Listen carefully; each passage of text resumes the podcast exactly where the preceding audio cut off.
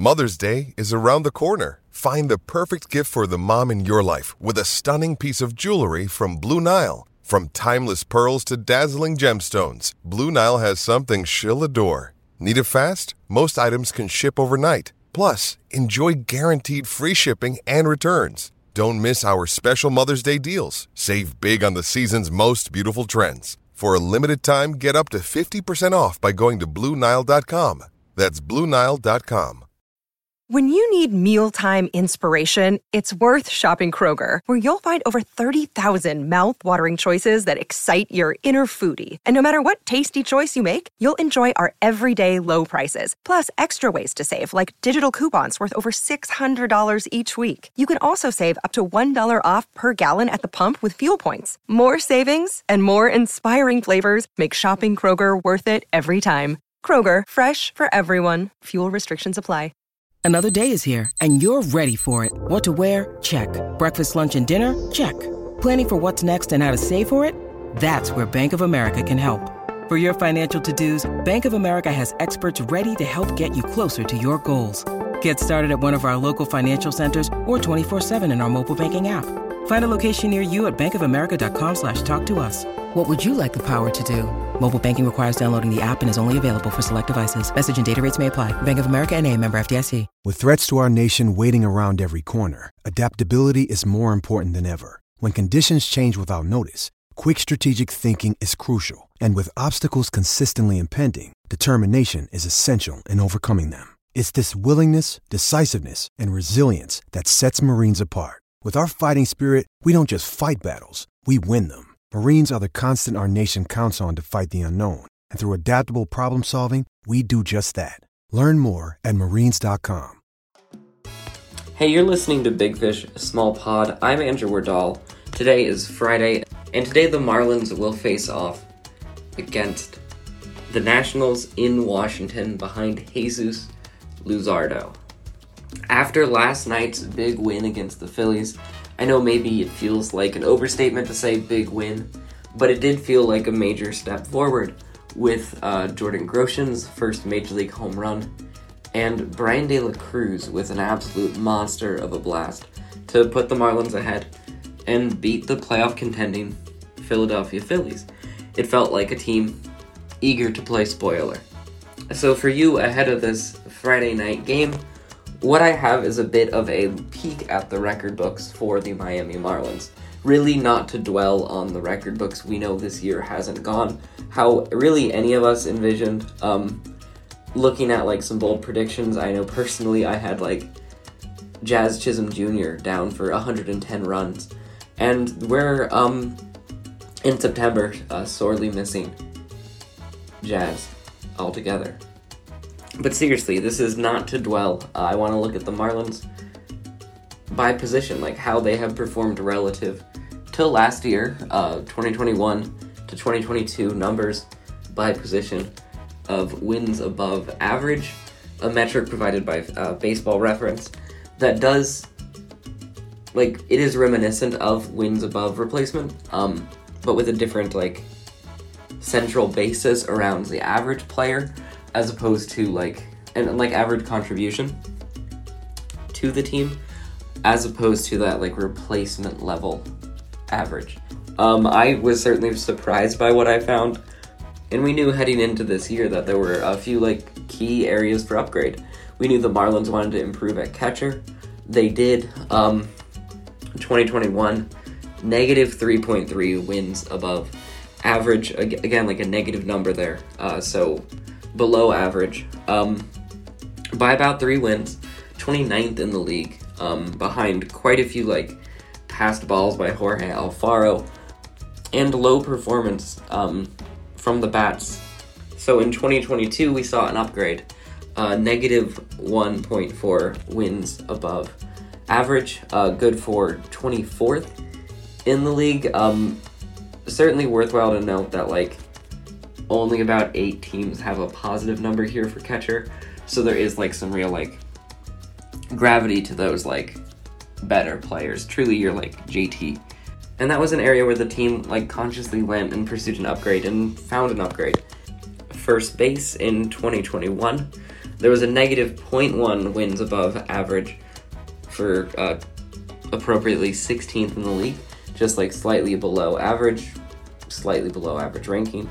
Uh, 2022, negative 2.2 wins above average, good for 26th in the league. Quite a nosedive when the Marlins were pretty much sticking pat with uh, Jesus Aguilar, Garrett Cooper, Lewin Diaz at the position. A second base, and this is a bit like of a more vague position, really.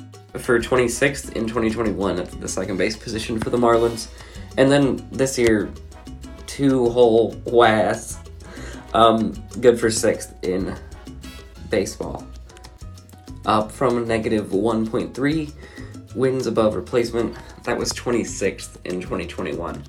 Jazz diving and makes the play. That one ticketed for right field. A diving gem there by Jazz Chisholm Jr. So a uh, major improvement there. Um, so on to third base, we have an even zero for that number currently in 2022. Um, 18th overall in baseball out of the third base position, improved from like a bit below average performance.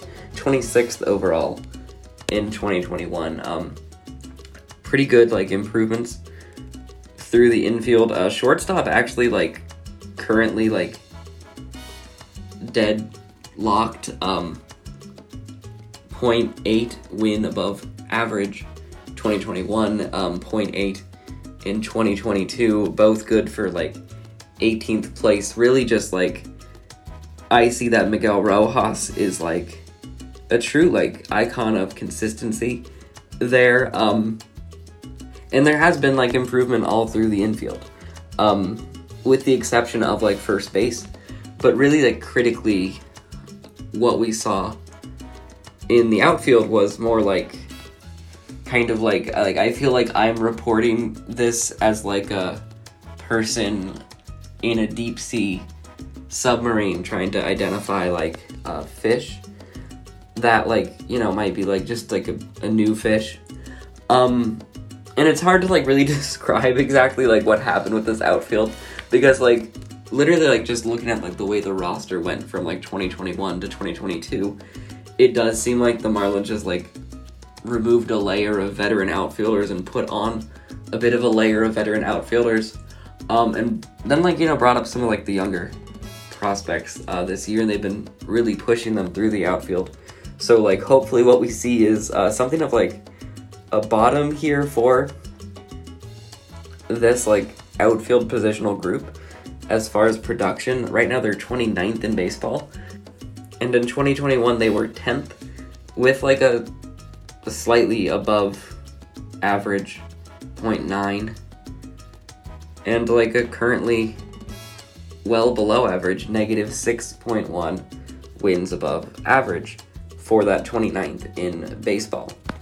And this is totally like not to dwell on that, like we just like see that there, um, that like seemingly like just like gravity well of production. Um, that's a really like catastrophic language, but um, I think that's kind of like funny. I just genuinely think this is wild. I had no expectation that like the Marlins out- outfield production had like cratered such that it was.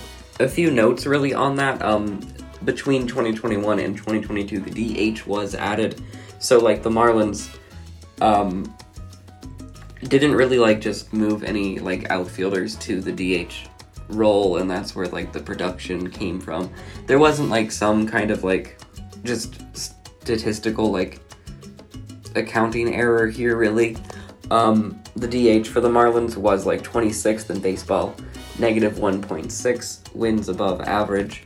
Really like along with their peers in the National League East, like uh, the Nationals, Mets, Braves, all really down there. Uh, really, only the Phillies are positive there.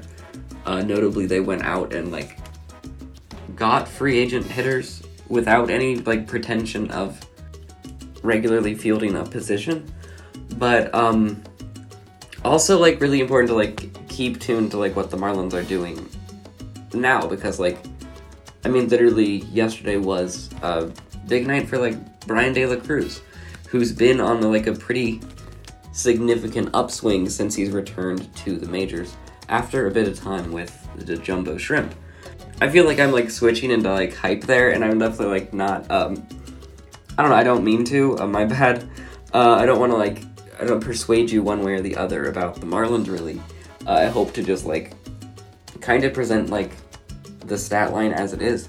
And currently, he's hitting like like 333, two home runs, including like a, I think like a 434 foot home run last night, and it's come in like significant time, like pretty like high leverage at bats so far in his like again like pretty insignificant like 21 plate appearances since he's returned for the Marlins. With the Jordan Groshans home run, um, this game really got me thinking about what like, well, really like what it would take for some of these players to like take that step forward, to be those guys, um, filling in the abundance of room for production at like first base, in the outfield at at DH, and uh, yeah, that's pretty much it for the podcast today. So uh, for now, I've been Andrew Werdal. This is, as you know, Fish Stripes. Uh, we'll be back with you this uh, weekend with Fish Stripes Live, leading up to the game against the Washington Nationals. Jesus Luzardo facing Josiah Gray. They'll get you up on anything you need to know before first pitch. But yeah, for now, I've been Andrew Riddell. Have a great weekend.